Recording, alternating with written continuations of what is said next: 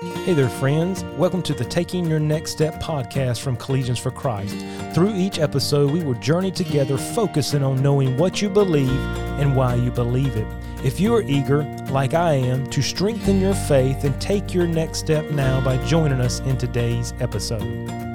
Before we jump into our episode, just want to give you a heads up about the upcoming college and career retreat that will be held on February 9th through the 10th, 2024, in Greenville, North Carolina. It'll be hosted at People's Baptist Church, and it's going to be a great Friday evening and Saturday event. There will be uh, powerful preaching, worship. We'll have breakout sessions, uh, real talk session, uh, some Q and A, and some fun activities. Delicious food as always, and we have a discount early bird registration. Uh, if you will register before uh, January 1, you can receive $10 off your registration. And also for leaders that are coming, we will also have some breakout training sessions just for you, anything dealing with college and career ministry, uh, campus ministry, just to try to be an encouragement and a help to you as well.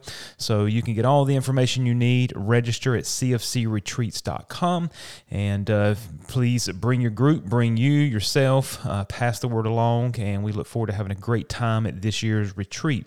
Now, we're finishing up our study on the fruit of the Spirit. We come to the last fruit, and is that of temperance. As we read down through the list here, we've looked at each one individually, but here it says the fruit of the Spirit is love, joy, peace long suffering, gentleness, goodness, faith, meekness, and temperance. Now, temperance, we would typically refer to this as self control, and I believe this is an area that many people struggle with. And I think many of the issues we face many times boil down to our self control or lack thereof. Now, when I say self control, some things may come to your mind. You may think instantly of drugs, of alcohol, people not having self control to refrain from these things, maybe food, maybe people hoarding stuff maybe leaders and the discipline that they have. When I think about people who have self control, I think about athletes. They're very, uh, they have a very self controlled or disciplined life where they're able to control their exercise, their their workouts, their tryouts, their diet, and all of these things. Self control involves so many aspects of our lives, from the big to the small. It can be as simple as getting out of bed at a certain time how much or how little will you eat? Obeying the speed limit or to what degree you will obey it, right? Are speed limit suggestions or are they laws?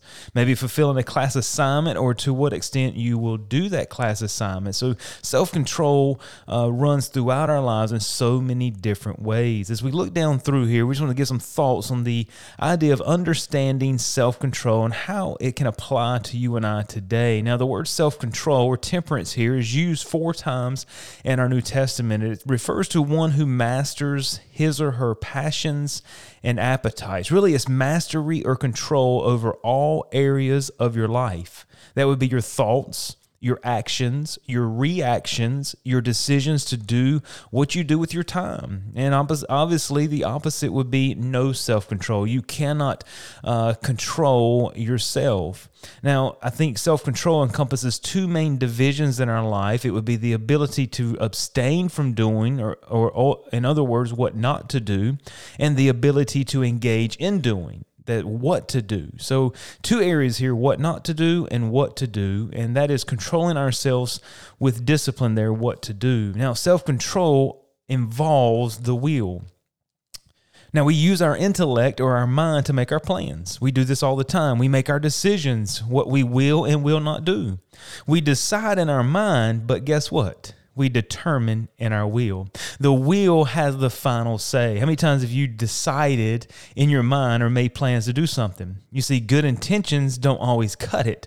How many times have you had a good intention and not followed through with it? That's where the self control comes in. That's where the will executes the plan. We can have good intentions but not execute. We can have plans but not follow through. We can really want to do something but not do it. What is the issue? Well, we've talked uh, repeatedly, really, and I, I don't minimize this as far as the flesh and the spirit as we've gone through this study. Paul talked about this walk in the spirit, and you shall not fulfill the lust of the flesh. For the flesh lusts against the spirit, and the spirit against the flesh, and these are contrary to the other so that you cannot do the things that you would. So here Paul recognizes the battle, and it's essentially this there are two natures who want entirely different things at the same time, and these two are in constant opposition. We must have self control if we're going to do the things that we should do and not do the things that we should not do. And that's where self control comes in. He understood there's going to be a battle. You and I experience that every single day of our lives, the internal struggle that we've talked about. But what will give us victory in the internal struggle is self control. It's the fruit of temperance. You see, self control, I believe, is strategically listed last in the list of the fruit of the Spirit. You see, self control is needed in order to practice practice each of the fruit of the Spirit in our lives. The list begins with love. Think of that love, joy, peace, which love is an act of the will. You and I can use lip service and say we love, but love is demonstrated via action, and it's an act of the will to love those who are unlovable, to love when we don't feel like it, to love when we're tired and we're frustrated.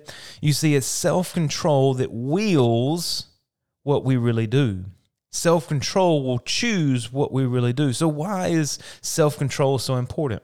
Well, without self control or temperance, we will not be able to do what we ought to do. Good intentions will never be enough. I mean, think about New Year's resolutions. Think about you making these good intentions to be organized, to to plan, to do this spiritually, to do this uh, within your workplace or with your family, your kids, or class, or whatever it is. It's our actual actions that will matter. And without temperance, we will be like a wave of the sea mentioned in James. It will be driven about by our external influences, the decisions of others, our flesh, our culture, and sin. But when we have self control, you and I influence the flesh. You and I influence the culture. You and I influence sin by not doing it. You and I influence the decisions of others. We will be influenced by the internal decisions that you and I make, and we will it out through self control. Now, without self control, we will not follow Christ like we should because our natural bent or our natural follow is to not follow Christ. We will follow our own desires, our own dreams, but with self control, with fruit of the spirit of self control, we will follow Christ like we should. And that's why I think it's essential that you and I, God knows, let's say this God knows that you and I can't do it on our own. He knows that we struggle every single day. He knows the power of the flesh. That's why Paul talks about it so many times. That flesh is so powerful. That's why we need the fruit of self control. Now, you and I must be willing to be led by the Spirit, but we must also uh, allow our will to be exercised for you and I to take control over our body, over our will. And that is also helped through the fruit of the Spirit. So, how do we practice self control? What are some ways, some, some ways that we can help uh, with self control. Number one, keep the main thing the main thing. Discover and determine what is truly important focus on our priorities. That's important. That way we can focus on uh, utilizing our self control in the areas that are the main things. Sometimes we have so many things we're trying to accomplish and focus on that we get spread out and then we accomplish nothing. So determine what is the main thing, determine what your goals are, your priorities, and begin to focus there. And then, secondly, be intentional and plan. Nothing happens by accident, nothing intentional will ever happen just by a side thought. That's where we need discipline. That's why we look at the military, we look at athletics, we look at people in, people in leadership roles. And what were they? They were, they kept the main thing the main thing. They were intentional and planned and focused on that and gave everything through discipline discipline and self control to it. And I would say this it's just one small step at a time. Too many times we try to do too many things or we try to do something too big.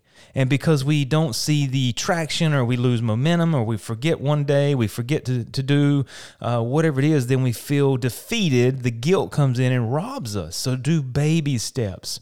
Allow yourself to accomplish those baby steps via self control. And once you do that, you can begin to add more. Number three is know your weaknesses and your strengths. Determine not to settle into your weaknesses. If you know that's your weakness, don't settle into it. Strive to overcome your weakness either through self control or strive to overcome weaknesses that will hinder your self control. Use your what? Strengths to overcome weaknesses.